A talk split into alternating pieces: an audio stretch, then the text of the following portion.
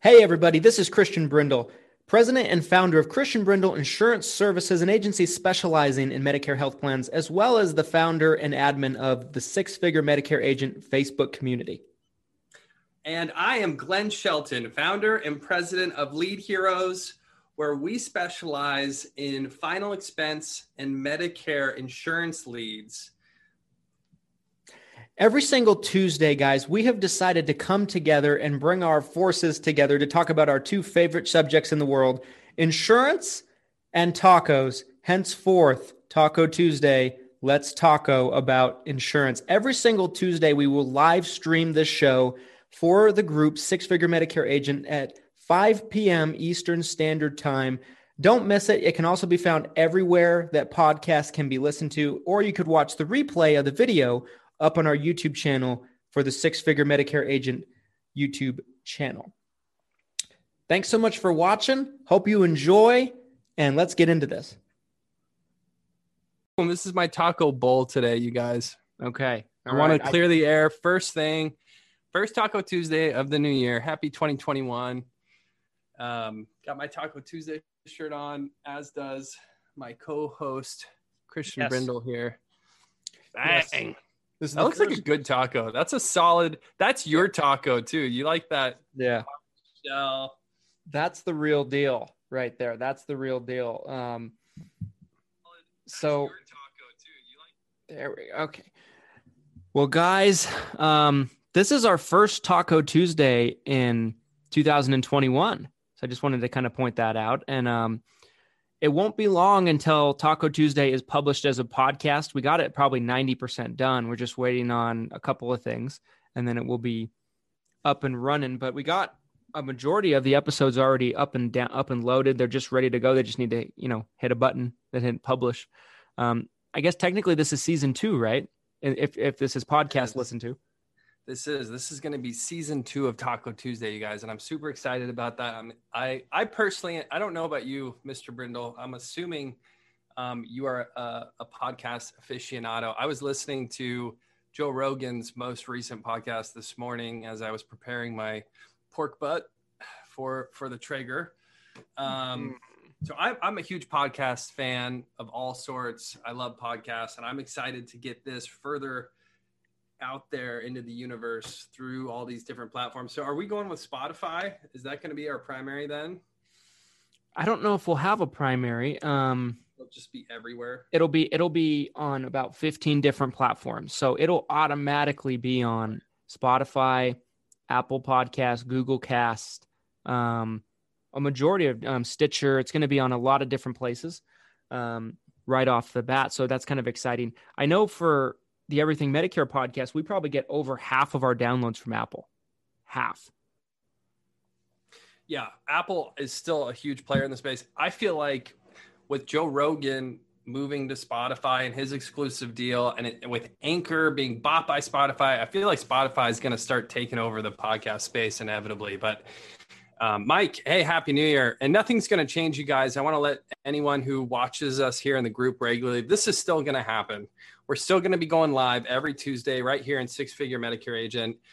It's just kind of the the bonus, or for those of you who don't watch live, or maybe you would prefer audio um, over being here on Facebook. You know, we're we're trying to get this out there to more agents everywhere. So um, don't worry, we're still going to be here live every Tuesday, eating tacos or taco bowls. Taco as, bowls, yes. Taco bowls, as it's, I'm you know, it's it's interesting that it's kind of turned in. I mean, I don't I don't think I, I and I know I don't won't speak for you, but I know for me, I did not um, foresee Taco Tuesday turning into what it did. I mean, it started out with us doing one live stream and calling it Taco Tuesday.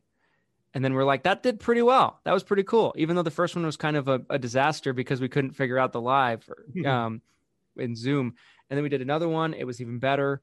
And um, you know, it's gotten to the point where it's so popular that it's a shame that it was only confined to the group. So now it's going to be every every single video is going to be up on the Six Figure Medicare Agent YouTube channel. There's going to be the podcast out there into the world. It's going to be a real thing, like a thing. Taco Tuesday. It, I'd say it's this has become a bit bigger than I anticipated. I mean, I kind of like the unconventional format. Um, you know, I think previously when I so I tried starting a podcast like two years ago.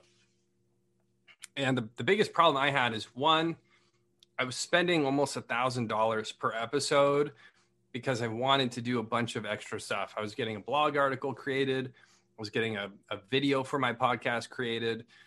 Um, I was doing some ad revenue spend because I wanted to get it out there. And ultimately, like trying to format it too much and, and the money spent just didn't it didn't make sense and so this kind of more unconventional just having a conversation and and like i said i love listening to podcasts and my favorite part of a podcast is when you feel like you're listening in on someone else's conversation yeah you know when, when you can have people talking and there's a new social media platform that's up and coming called clubhouse i don't know christian if you've seen yeah I'm familiar but, with it. I haven't I haven't dug into it. I'm not super familiar with it, but I know it's making a lot of noise.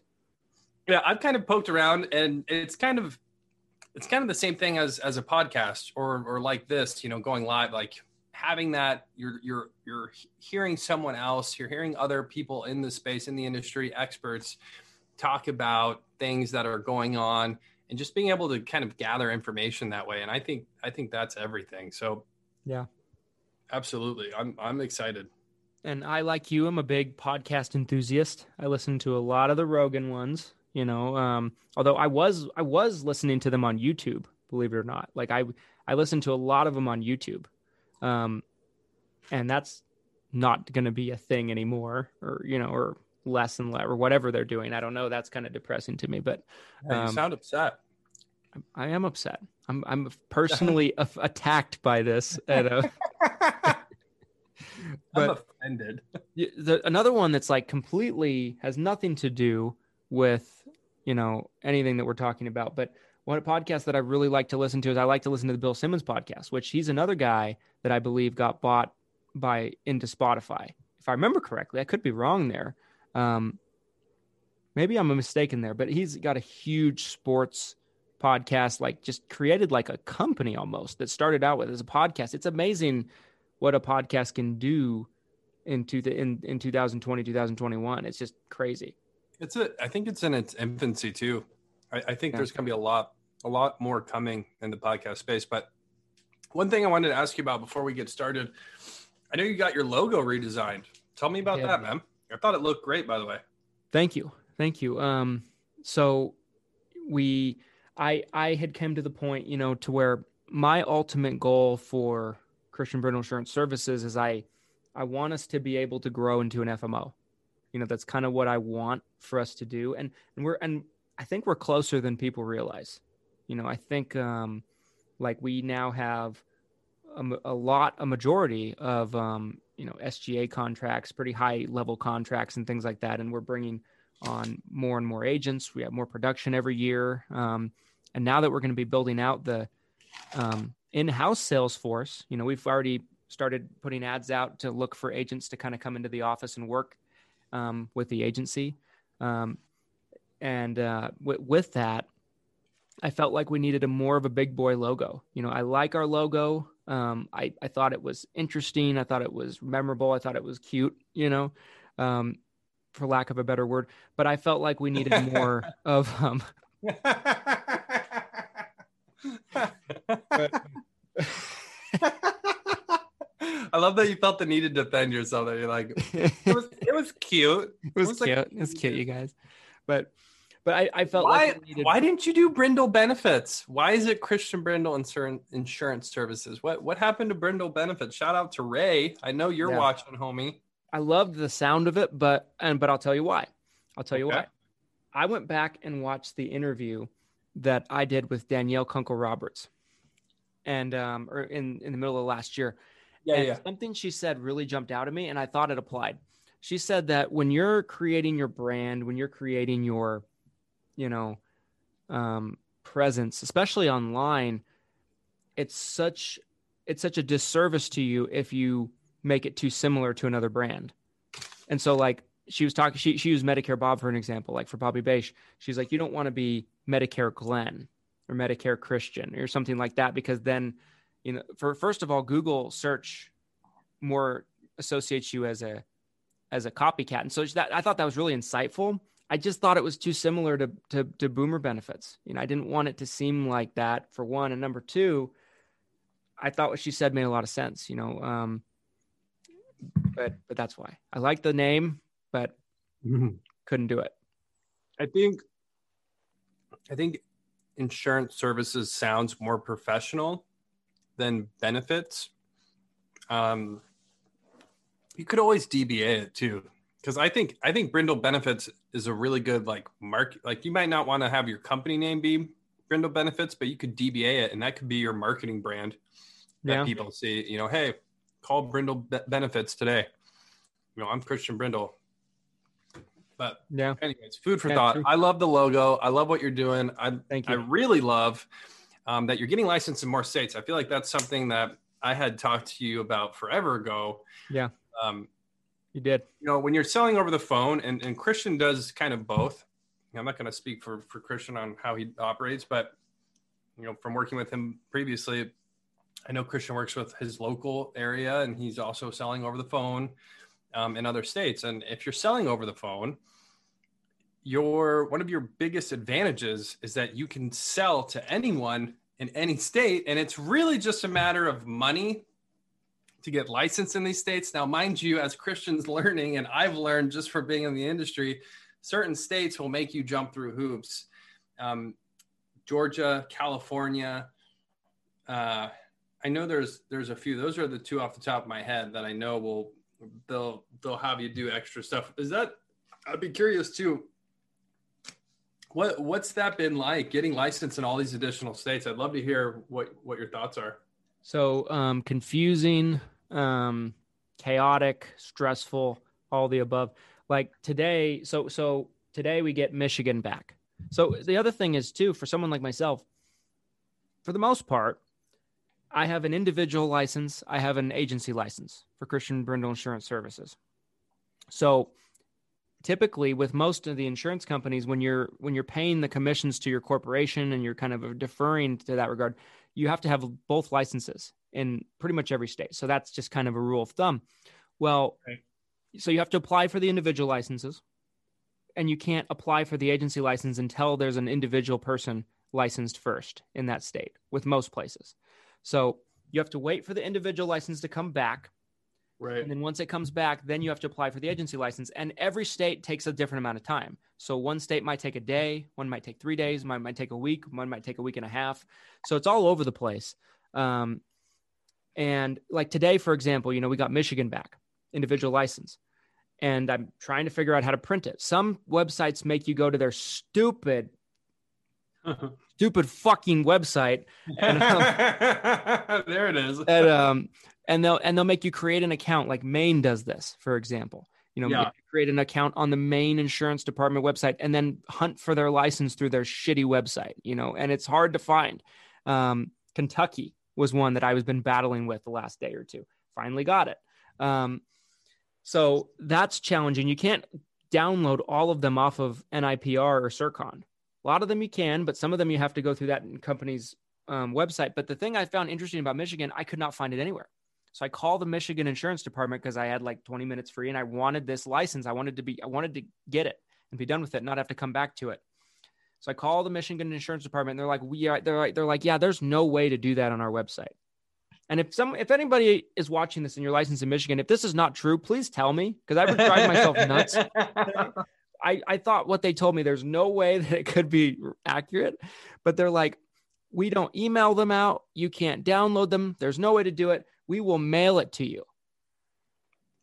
I'm like, you're you're kidding, right? Yeah, like, that sucks. You'll mail it to me, and they're like, and they gave me my license number and everything like that. But you need the license. You know, you need the actual license. Um, right. So like, it's stressful. It's very very stressful. So once you get the agency license back, then you have to send the licenses off to um, the different insurance companies request the appointments. And so it's just a big big ordeal big process. We sent we probably have about 35 total states done right now that we're licensed in. Everything's completed. We have about five to six states remaining that we're trying to get wrapped up. But it's just big job big job. You know it it, it's super beneficial though, right? So as, as much of a nightmare and as much money as you're probably shelling out to do it, you know, I'll give just an example off the top of my head. I know previously I've seen you, you'll get a lead or you'll get a referral in a state that you're not licensed in, and you're like, hey guys, you know, so and so is ready for a plan. Who's licensed in the state? And now, now you don't have to do that. now you can yeah. internalize, you know, take those referrals in. Yeah.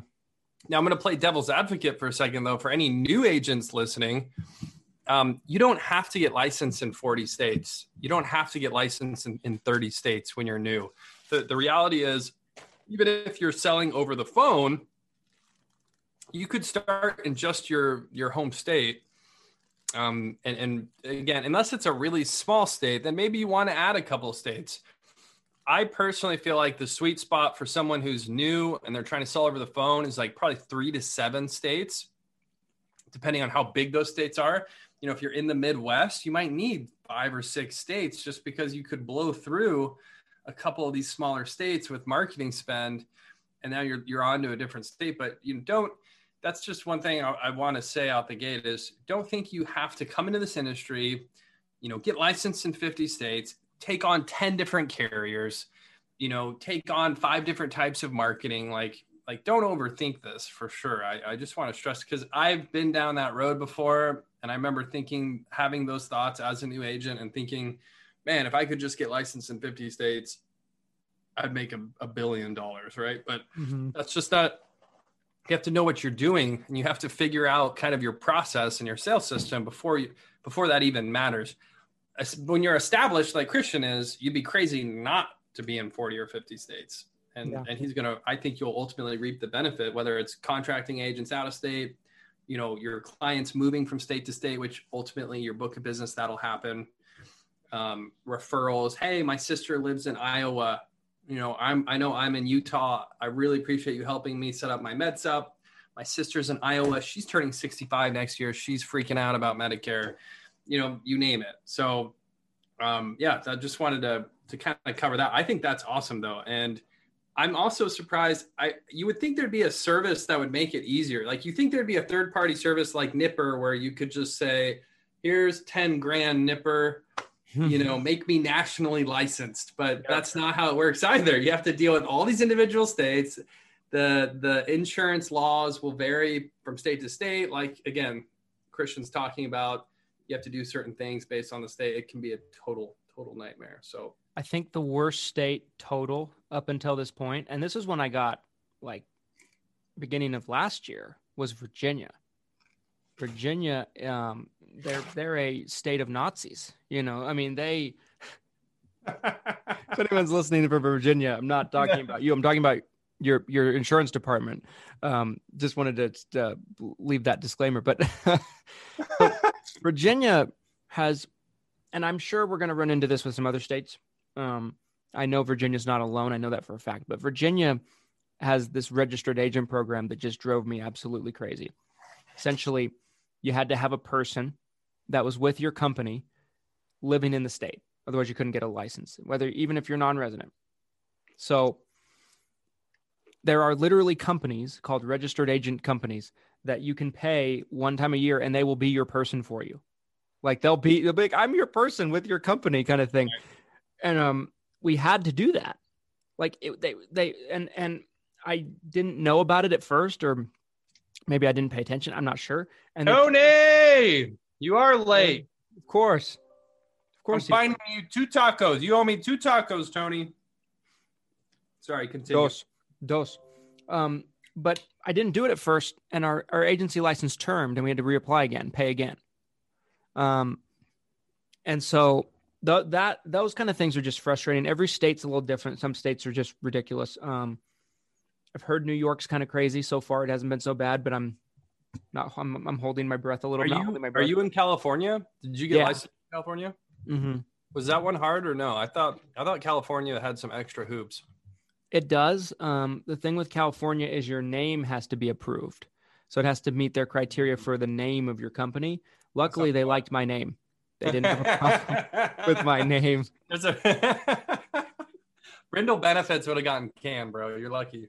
So, like my dad, ten years ago, picked up a California license or something like that. He had to come up with a completely new company name just for that. Wow. Um, so like it depends, I guess, but they they they they can be pretty difficult, but for me they were a little easier than normal. But um, yeah, it's it's definitely difficult. I mean, I think the thing that we struggled with last year that really just started to be a problem, and this is why we were doing it. It was number one, like you said, clients reaching out to you looking for business. There was one person I referred um, a person in Illinois and Chicago to Carlos, and his last name is escaping me, but he runs a group, another group, a big group. Um, and I referred it to him, and it turned into four people. Wow. And he was like, he's like, he sent me a message one day and he's like, You're gonna be really upset when I tell you what I'm about to tell you. He's like, It's a $10 million annuity. yeah. They were demanding that I processed it within the first week of talking. Yeah. Oh, shit. Wow.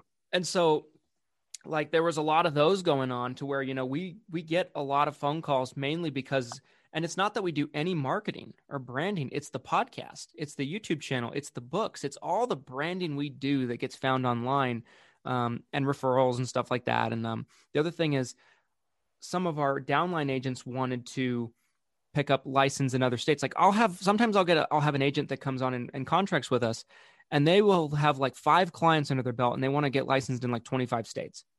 You know, like that's what they want. Right. And with some companies, not every, but some companies like United Healthcare as an example, you can't get licensed in any state that your upline's not up, um, licensed in, and it has to be all throughout the hierarchy. So everyone in their hierarchy has to have that license as well. So those were those were problems, those were issues, and I just didn't want to have these issues anymore.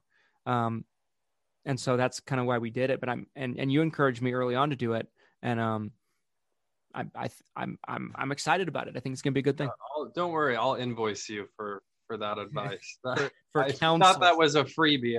I'm for sorry. Counsel. uh, yes, we we have a question from Lawrence Reed. Uh, the question is any advice on recruiting agents obviously this is a, a huge question um, mm-hmm. um, something that so many agents agency owners imos fmos the, the value of having an agent that contracts under you and is selling whether it's loa like we talked about last week we talked about loa agents right mm-hmm. this is someone who comes on they're signing their commissions they're signing the book of business to you or to the agency that you own um, and then of course there's kind of the broker model where you know you're taking a very small percentage off the top and they're 1099 and they're still getting paid directly from the company. So as far as recruiting agents go though, there's yeah, identify your target agent first. Yeah, I like that. 100% Tony right on the right on the money there. Um, and there's there's probably, you know, 8% nation we'll use as an example here for every 10 agents that you attract that you're trying to recruit to work for you, most likely nine of those 10 um, either will, you know, not sell anything, um, you know, waste your time. They're, they're just talking like Christian said, someone who sells five policies and they're like, hey, I need, you know, you're my upline. Pay for me to get licensed in 25 states, right? Like you have, you have the, the tire kickers, the people who maybe they have uh, another income somewhere else. I, I, feel like there's so many agents who fall into that ca- category where like maybe their maybe their wife works or maybe they have another job or maybe they have enough money in the bank where they're not really worried about selling and so they like don't really sell any insurance they're just kind of here for for the ride um so i think tony had some some sage advice there i think making sure you know what you're looking for um, and that's why I think it's most important to figure out how to sell insurance yourself before you start recruiting. I mean, here's Christian, right? Christian's seven years into the industry.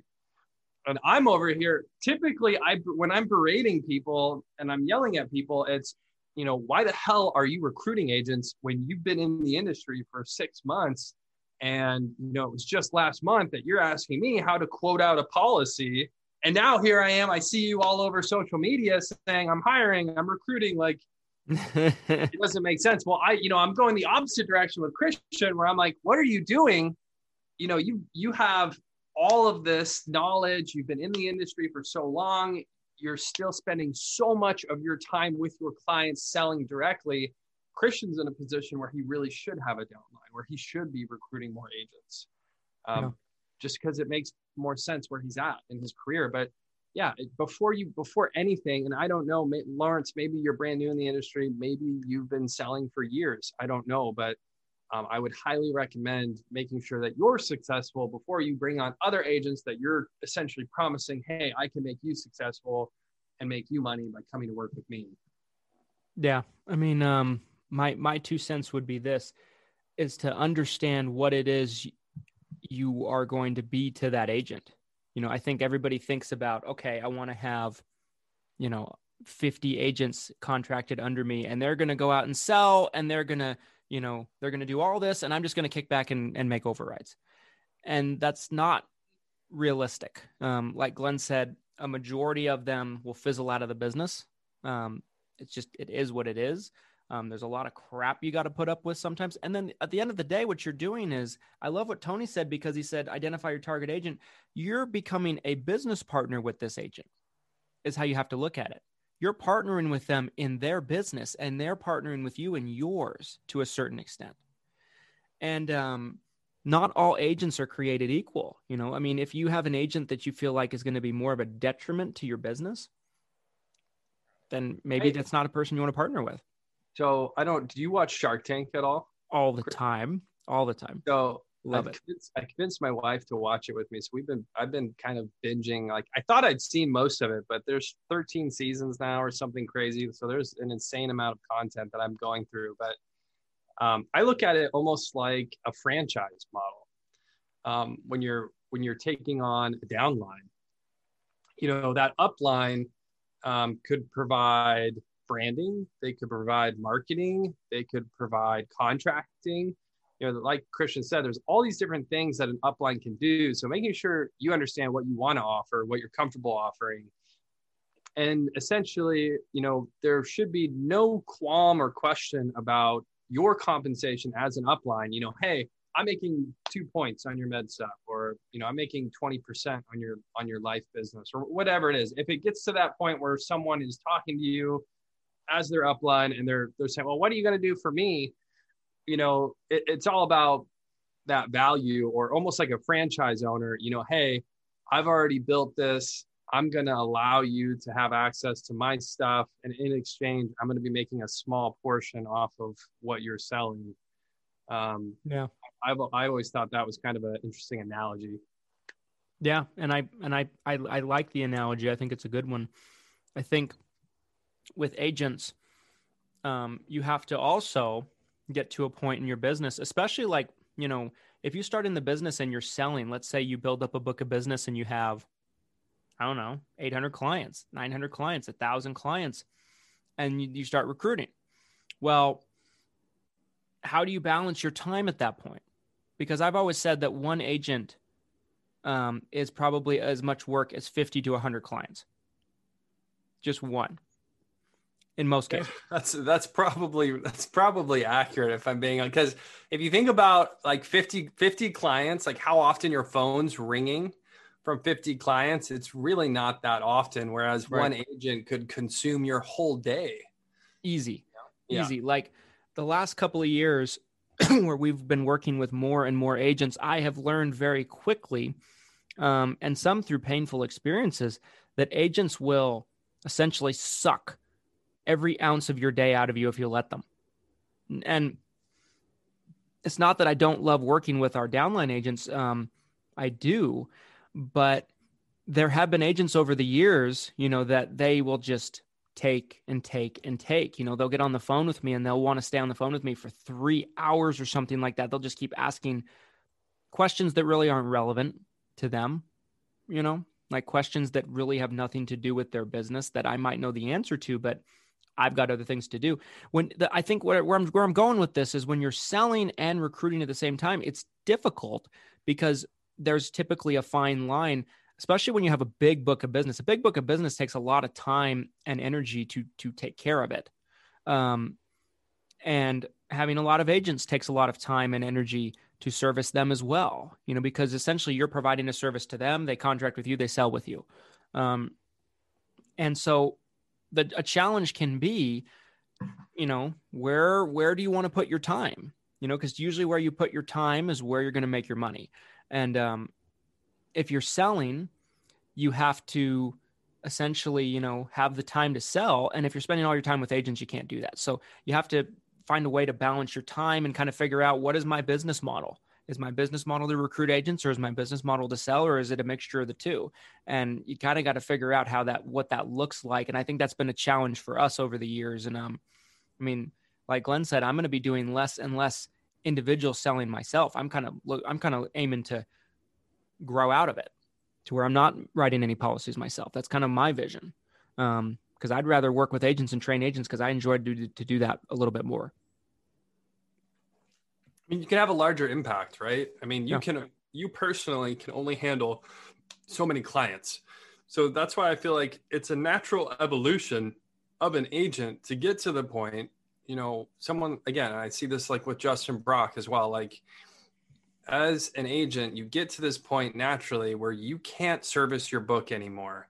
You can't handle all of the organic referrals that are happening off your book of business you know you're spending money on marketing but you don't have the time to necessarily track down every single sale that could come from that marketing. Like there's all of these naturally good problems that you're going to have the longer you're in the industry and you'll get to a point where it makes sense that you'll want to create a downline. But i'd say the number one of the number one mistakes i see is just doing that too quickly or pulling that trigger too quickly. So to kind of transition this or segue this because we're already probably about halfway i don't know what time it is we went, we got off track, didn't we? yeah, we did a little bit, but that's what Taco Tuesday is all about. So to kind of segue here, because I do want to touch on what we wanted to talk about today, and this year or season two of Taco Tuesday, you guys, we're, we're trying to be a little more topical. We we want it to be where you know, again, if if we have a podcast or a video that's posted later, instead of it's just Taco Tuesday episode twenty or whatever, we want to have some key topics that are discussed, whether it's just me and Christian or we have a guest on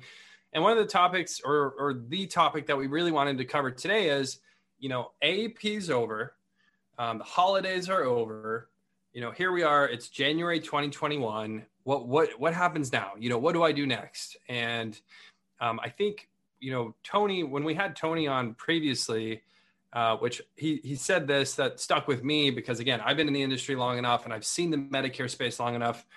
It used to be Medicare was so much more seasonal where Medicare agents were kind of done in January. They there were Medicare agents that only worked open enrollment. And I'm sure there still are. There probably still are agents who literally only work open enrollment.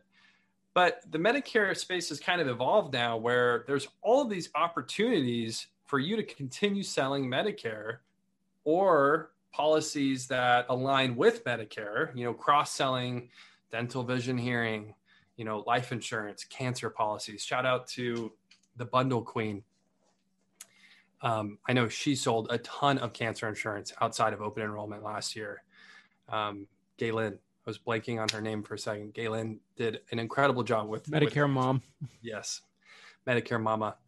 Um, and so that's really what we want to talk about is strategies or things you can focus on now that AEP is over um, and Christian, one of the first ones he mentioned was OEP. So why don't you take a second and talk about OEP for so you know again specifically if you're talking to a brand new agent, they just got done with their first AEP. You know, how would you explain OEP and, and how to maybe pursue OEP to a new agent? Yeah. Um, I would say with OEP, the main thing is I, I had some, I've, I had probably a, a, handful, I don't, maybe two or three agents in the last week or two that have sent me personal messages with advice on how they should specifically market for OEP and another person sent me an ad that being you know and the ad that they they created you know was like it's OEP call me for this. And I was like you can't do yeah. that. No no no. You can't market OEP that's a, so that's the thing. You can't market OEP you can't put up a Facebook ad compliantly that's saying it's OEP call me you can change blah blah blah and you shouldn't ever see a commercial that says that either. What the big call centers are doing is they just continue running their ads. They just don't take the pedal off, you know, the gas, if you will, and they just continue to run their ads. The Joe Namath commercials are still going. They haven't stopped. You know, um, all of these TV commercials, the 144 back in your social security, none of those have stopped. Um, they're just not specifically mentioning OEP. And so that's what you need to be doing is, you know, if you're buying leads, buy leads and you're going to be able to write a lot more of them than you would be able to in May. Yep. You know, um, and or if you're running a Facebook ad or doing your own marketing, don't mention OEP. You're going to get in trouble. Don't mention OEP. Um, but just, you know, put up some generic, you know, Medicare, you know, put up, put up some generic. Are you getting all the benefits you're entitled to? Advertisement or something like that, you know, mm-hmm. or whatever. But the main thing is, is you don't mention OEP, but it doesn't mean you can't specifically go after people and go after, you know, new business during this time period. So for most people, you know, we just keep doing what we what we always do. You know, as we just we, we run our ads. We don't mention OEP. We continue to buy leads. We do direct mail. We do we do we do what we do with you guys and um and the various things that we do and it just turns out that we have an opportunity to write a huge amount more of a portion of people than we would 3 months from now. Um, yeah. So just treat it like that. You know, it's not quite the same thing as AEP. Um, it's mainly Medicare Advantage centric. You can really only change people that have Medicare Advantage plans, but there's other opportunities. You know, there's um, MedSups can obviously be changed all year round. You know, Medicare, Medicaid people can be changed three out of the four quarters of the year. Um, and so there's a lot of different opportunities out there. But for OEP, that's that's how I approach it. Just yep. don't don't mention it, don't talk about it, but doesn't mean you can't do well with it. Yeah, so I'll kind of share some insight on my side of, of the paradigm uh, from the marketing perspective. And again, understanding this compliance with OEP. One of the biggest call centers that I work with, and this is a call center that focuses on Medicare exclusively, Medicare Advantage, Medicare Supplement. That, that's really all they do. And, you know, they love OEP because what happens is they get out of uh, AEP, which AEP can be pretty competitive for Medicare Advantage, right? Tons of people going at it. Well, OEP, it doesn't seem like the space is quite as crowded. And then you can market something else that's compliant, that's not Medicare Advantage. MedSup is a great example. And then if the need arises, you have compliantly the ability to enroll someone in a Medicare Advantage plan. It's, it's really like best case scenario, I feel like. And maybe it's just the red tape or the confusion that agents don't seem to attack this as much as maybe other agents or agencies do. But you know one of one of the largest clients that we have you know they will take their call center. They really focus on the marketing more on medsup but again if the need arises when they're talking to that client they're able to compliantly pivot to a medicare advantage plan and really take advantage of the entire situation as if it's still aep and and so as long as you understand those rules you're essentially you almost have like this six month window you know of aep where where you can sell medicare advantage so you know yeah. that's my my personal recommendation is finding finding a policy that you like to cross sell obviously medsup is so close to medicare advantage it's it's it's easy to to kind of pivot between those two but yeah, there's there's others that I know agents who who switched to final expense in January.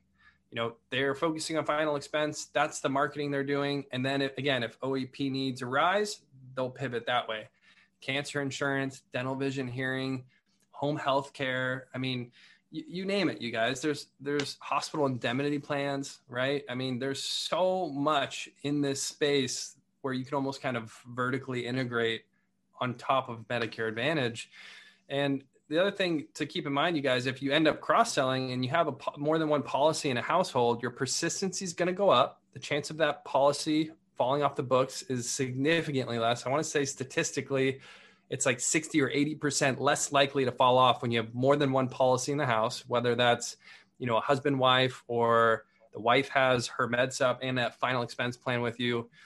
Um, and then the other part of this too is oh, I just blanked on my my my second thought there. I was so into the cross cross sell, you guys. You just got to cross sell. I'm done. Damn it! Damn it! Cross sell. It's January 2021. Just start cross selling. Um, but yeah, persistency is huge. You know, keeping those policies on the books and and being able to pivot between products. Christian, question for you: What what other policies you know, do you guys do much outside of MedSup, Med Advantage, or is that really kind of your core? Definitely our core. Um, and we could even do maybe a better job at cross selling, but we do do a lot of dental. We're good at that. Um, we are good at hospital indemnity, but not as good as we could be. But we're good at it. You know, we do a good amount of it. Um, we've gotten a lot better the last 12 to 15 months at cancer. Um, before that, we virtually did close to no cancer.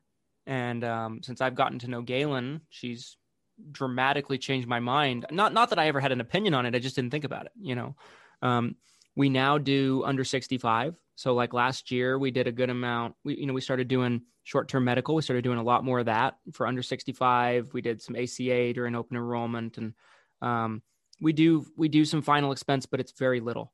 You know, we really don't do a whole lot of life, but you know we probably do a handful of final expense a year, handful of mortgage protection, things like that. Um, we don't do annuities. Um, it's funny you mentioned that. Mike Mike just posted here. I know. I saw. Yeah, he's like he's like I knew it. I'm like, duh, yeah, annuities. Yeah. That's that's a fantastic. You know, and, and I I encourage people to get into it. My my problem has always been with it is as that this stage in my career, like today, I got here at 7:30 and um and i'm i've been up to my eyeballs all day with things to do you know contracting sending out contracting agents we're moving some of our contracts to finish up um, our increase in contraction levels um, there's just so many things that have gone on all day and so like a day like today brings me you know to a good as a good example i just i just don't have the time to integrate it in I'm so busy up to my eyeballs in what we're doing with Medicare. It's just insane, you know. Um, you don't have to. I mean, the thing I know a ton of Medicare agents who do annuities, but um, I also know some Medicare agents where it was something they didn't transition to till later on. So like you can focus on just building that book of business, and then you can worry about some of these cross selling down the road. You guys, you know, and again, Christian, you specifically. I mean, you could build out your Medicare book and then just start cross marketing your book, all these other opportunities like annuities or cancer yeah. insurance. Yeah. Um, I mean, I think the most realistic thing for us is someday I'll probably hire someone to come in and be our annuity person, you know, and yeah. fill that role for the business so they can work on cross selling. I think it's kind of like what Justin's doing with with um, Bobby Brock and bringing someone in to do PNC. You know, Justin. I mean, I, I, I, I, a lot of agents talk to me and they're like, "I see Justin Brock's doing PNC. Should we start doing PNC?" I'm like, Justin Brock. And if he sees this and I'm wrong, correct me. But I'm positive that he told me privately that he's, they're going to bring someone in and cross sell it. You know, he's like that. That that's going to be the role in the company, and I don't think that's a secret. I think that's the smart way to go about it. Instead of Justin trying to learn a completely new, different product that has nothing to do with what he's good at. Um, he brings in another person that that's their skill set and um, that's what they bring to the business and so that that that's kind of what i've seen is some big companies that i've observed is they'll usually have people in different roles. You know you don't usually see too many people not that they don't exist but you don't see too many people that they're slaying it with pnc they're slaying it with medicare they're slaying it with annuities they're slaying it you know what i'm saying? Like i don't yeah. see a lot of those. I think that's like a unicorn person. I'm sure they exist but usually most companies they'll have one guy for this one guy for that one guy for this one guy for that you know? Um, i think that life and medicare kind of go hand in hand so that's maybe a little different um, but but yeah i mean it's just kind of interesting. The, the another thing i wanted to add to what you said about what tony said about you know a couple years ago medicare agents just didn't seem to work as much outside of aep i think there's been a lot of pressure put on them to work outside of aep as well with oep being brought into the fold it being brought back a couple of years ago with with more and more call centers popping up. Like i mentioned earlier there's so many commercials going on. There's so much advertising going on. I think a lot of agents are starting to feel like if they don't grow they're at risk um, more so than there may than that might have been the case five years ago. Capitalism 101 baby. I love it. You're either going up or down. There's no in between. You're either losing clients or gaining clients. No sideways. Yeah no sideways. Hell yeah I think that increased competition has kind of forced that, forced the hand of agents to not maybe be as lazy. I don't know. yeah, no, I, I, I don't disagree with that. I think, um, I, I think it is, I think part of the, part of what we're seeing too, I think could be just this, the sheer number of Medicare eligibles coming into the market. So I, I think maybe maybe CMS was almost kind of forced to start doing OEP more regularly just because there's such a need for seniors to be able to get onto these plans. You know, yeah. and more there's more people turning 65 every day. There's more Medicare, you know, more people on Medicare today than there's ever been. And and they they need our help, you guys. And we've talked about this on previous Taco Tuesdays, but the number of seniors to active Medicare agents is astounding and it's just going to grow. And that disparity of active Medicare agent to number of Medicare eligibles is going to become this huge disparity. Um, yeah. It's, it's going to be really interesting to kind of see how the next 10 years play out. Um, but what what other advice do you have for agents? Not to get too off topic here, but what other advice do you have for OEP or maybe mistakes that you've seen um, and and even outside OEP, right? Because again, maybe maybe you're not really wanting to do a lot of Medicare Advantage right now. Maybe you have other aspirations um, that you're trying to pursue, like other product lines. And and I also want to preface and say, like I said at the start of this, talking about the number of states we're getting licensed in. You know, Christian, I think hit it right on the nose when when he said it's more of a unicorn to have one agent um, or an agency where everyone's doing everything. You know, everyone's selling annuities, everyone's selling P&C, everyone's selling Medicare and life. Like that's definitely more of a, a unicorn.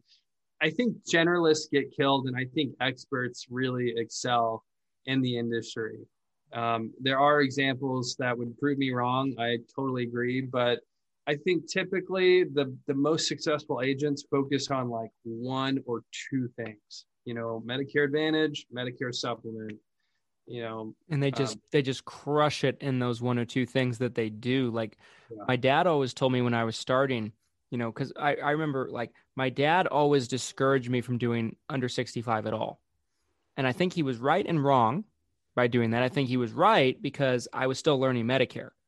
Um, he was wrong because he wanted, he basically told me that I should never do it. Um, and so but one thing that he told me early on, you know, when I was in my first year, I think in the business, he's like, you can't be all things to all people. And I think it's true. You know, like I'm not going to be Glenn's tax accountant, you know, like, and if Glenn comes to me to do his taxes, I think he's got bigger problems, but yeah because I pay a lot of money to not do my own taxes. I'll tell you that much. And uh, um, but but but yeah, I mean, my that that you get my point. Like, I think it's, I think you're better off being, um, a master of one thing instead of a yeah. jack of all trades because yeah. it's the old saying, right? Jack of all trades, yep. master of none.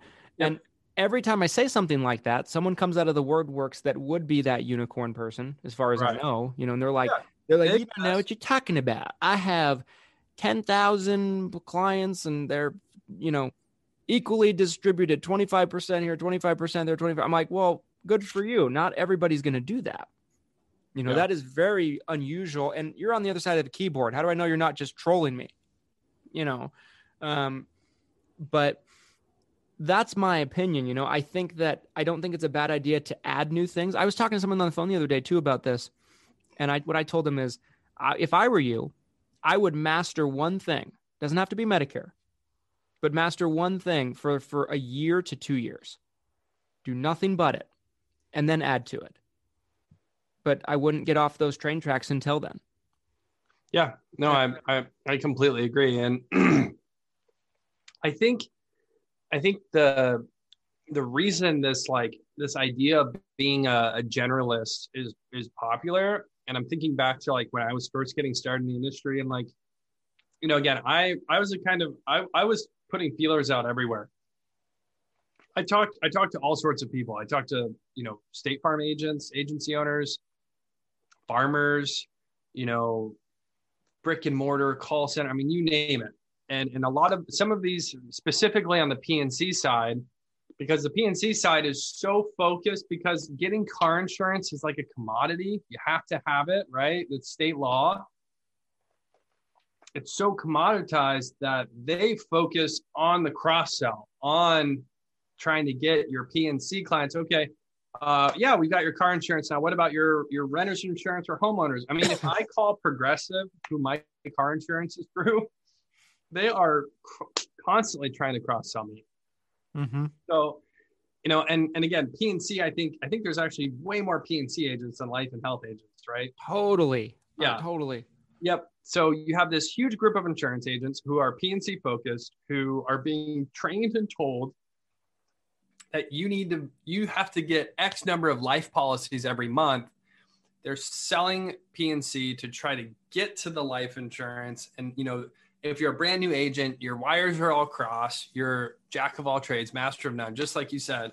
And, and I really think that's one of the worst things a new agent could do. I, I really think, and especially being that this is a new year, you guys, stay focused on on your core offering whatever that core offering is. And and i don't think christian or myself are here to tell you what your core offering should be but don't don't jump into this year and say oh shit i'm going to get contracted with you know 10 life carriers you know 10 MedSup carriers. I'm going to i'm going to start i'm going to get my P&C license i'm going to start doing annuities like whoa easy whoa whoa whoa whoa whoa so, what is one I I talked to one guy one time.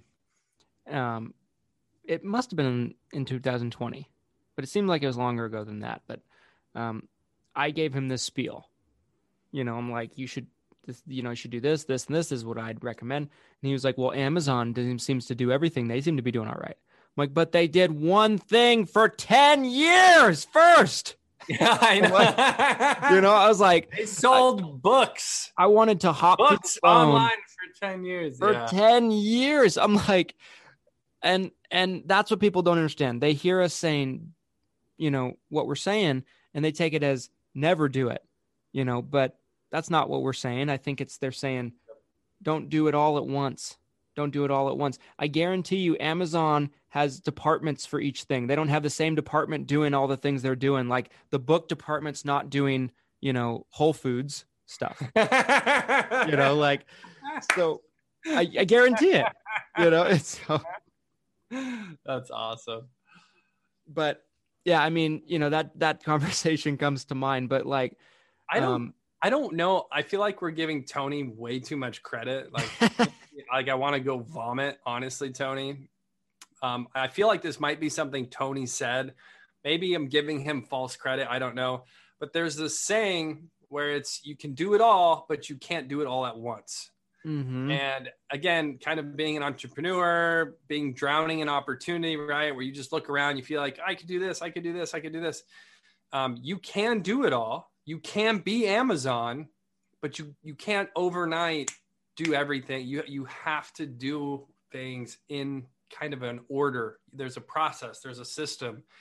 You know, don't don't try to do everything at once. And and you can't compare the works of an organization to you as in by yourself as an individual.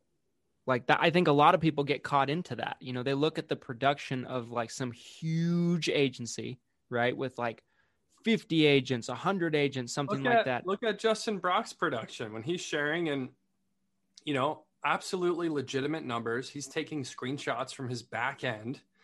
You know, I have no doubts about anything Justin has shared, but as a new agent, you know, I'm sure you see that and you're like, "Oh man, I suck."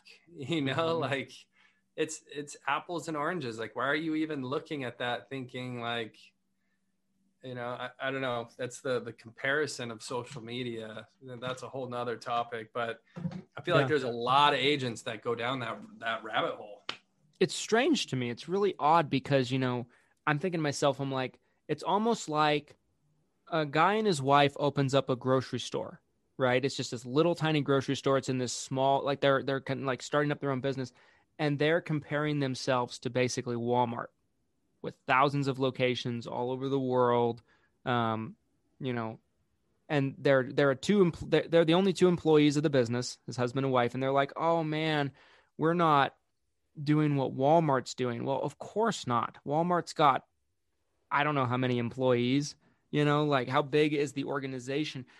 You got to you don't want to compare yourself to people in general at all. It's not healthy. But the other thing is I think in our industry particularly, you have people comparing themselves to entire organizations and I just think it's not necessary and it's it's silly. Just think about it like that.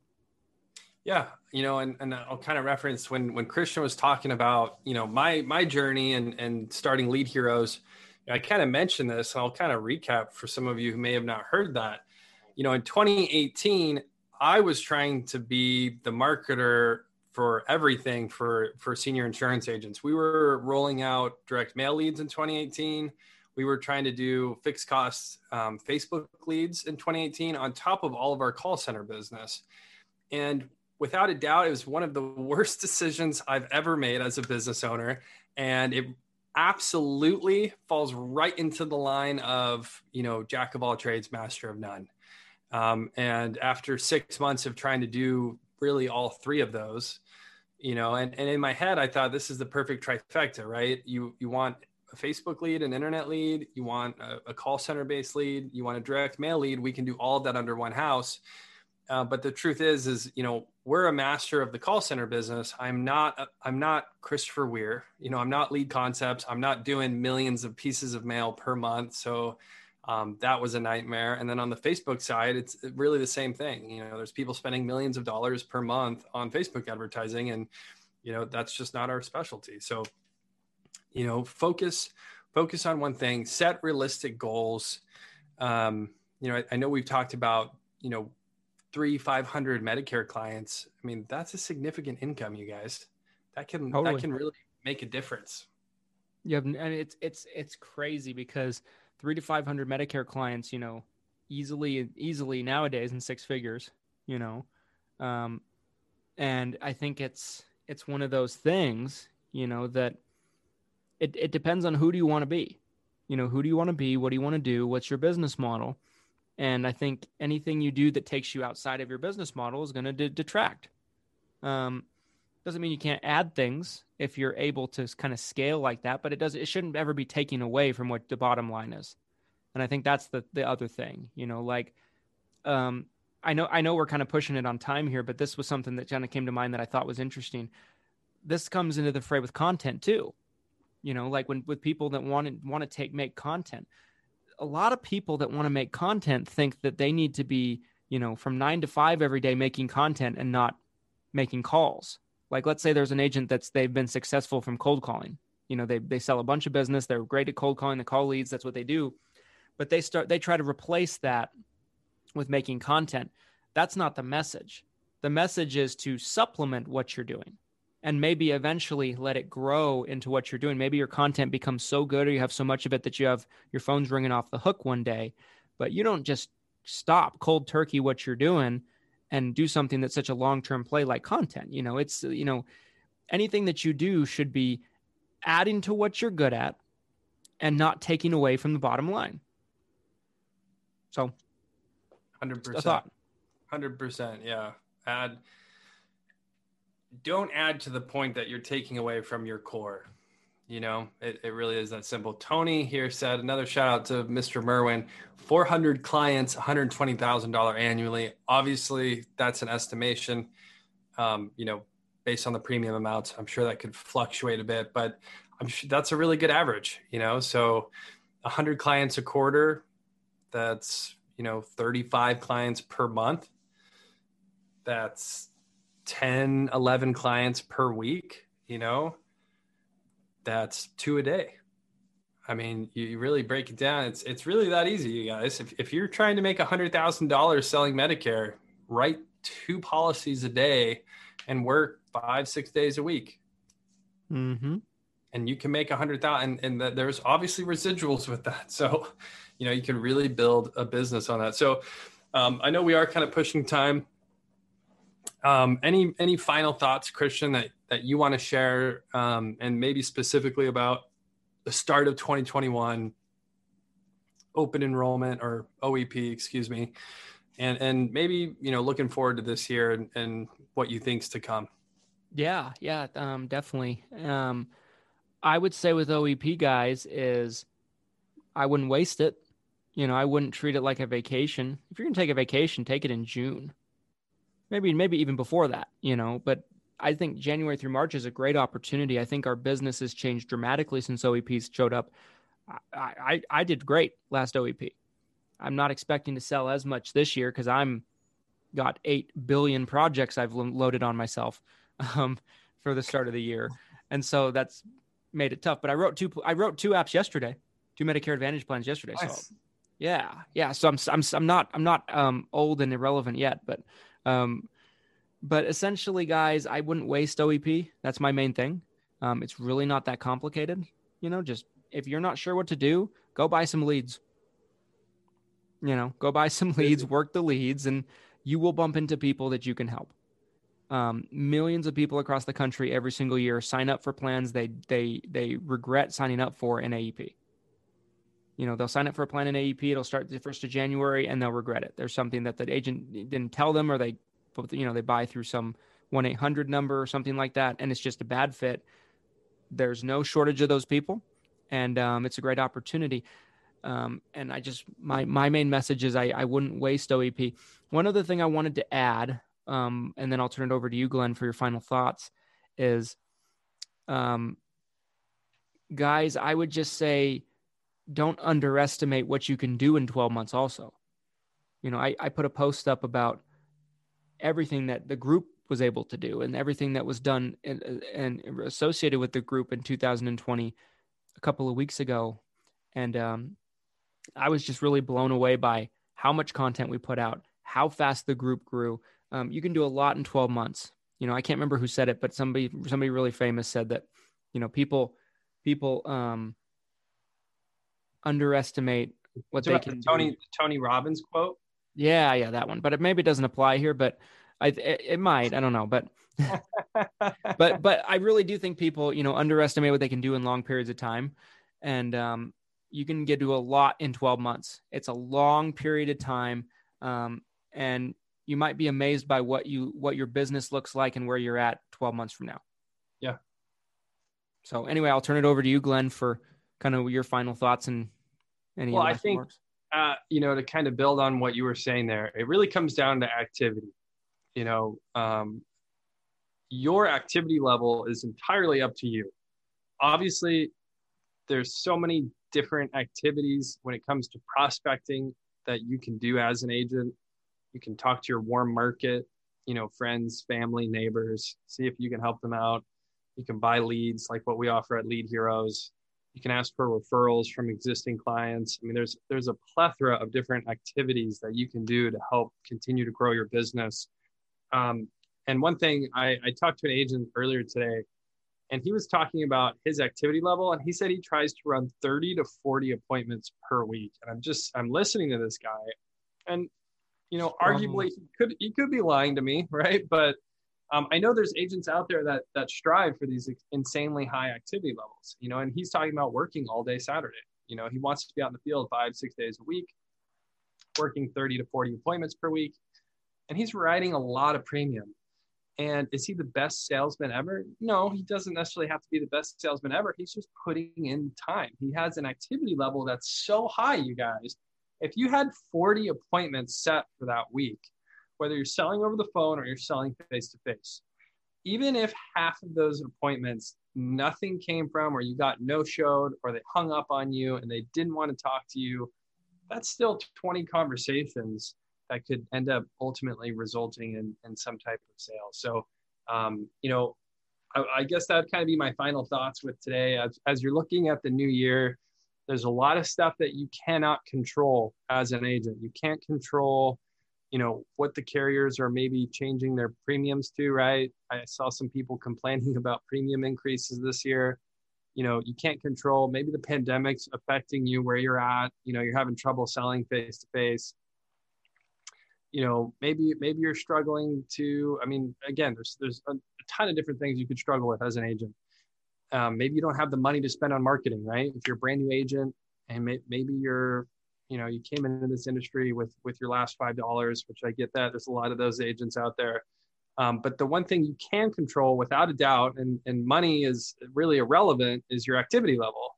Mm-hmm. if your activity level is really high um, you can make a lot of money and you don't have to be the, the best salesman. You don't you don't even have to be that good um, because most agents have a really low activity level of 10 appointments a week And so if you're doubling or tripling or quadrupling what the average agent's doing, just by the sheer volume of those numbers, you're going to be successful. So um, that would kind of be my final thoughts here on our first Taco Tuesday of 2021. First episode of um season two, guys. Um, I'm I'm I'm hoping we can get the podcast launched probably in the next week, guys. Um, I'd love to see that if possible. So so watch for that. Um, watch for it everywhere podcasts are listened to. Um, and I'm really excited about it. I'm enthusiastic for a good year. Um, all right, guys. Well, thanks so much for for joining us um, for another episode. Um, this was a good episode. We've had we, I mean, all the episodes we do are good, but this one was very good. Um, if you enjoyed it, drop a like. Yeah, I appreciate the comments too, you guys. Keep yes. those coming. I like I like feeling like we're interacting with you guys. You know, as we're talking here. Um, you know, I love getting questions that that Christian and I can field, and um, it's you know, I, even Tony's in the comments stirring things up. So that's awesome. I love that. So keep those coming next week too. Tony's mischievous. Yes. Beware. All right, Beware, guys. Until next time, adios. Yeah.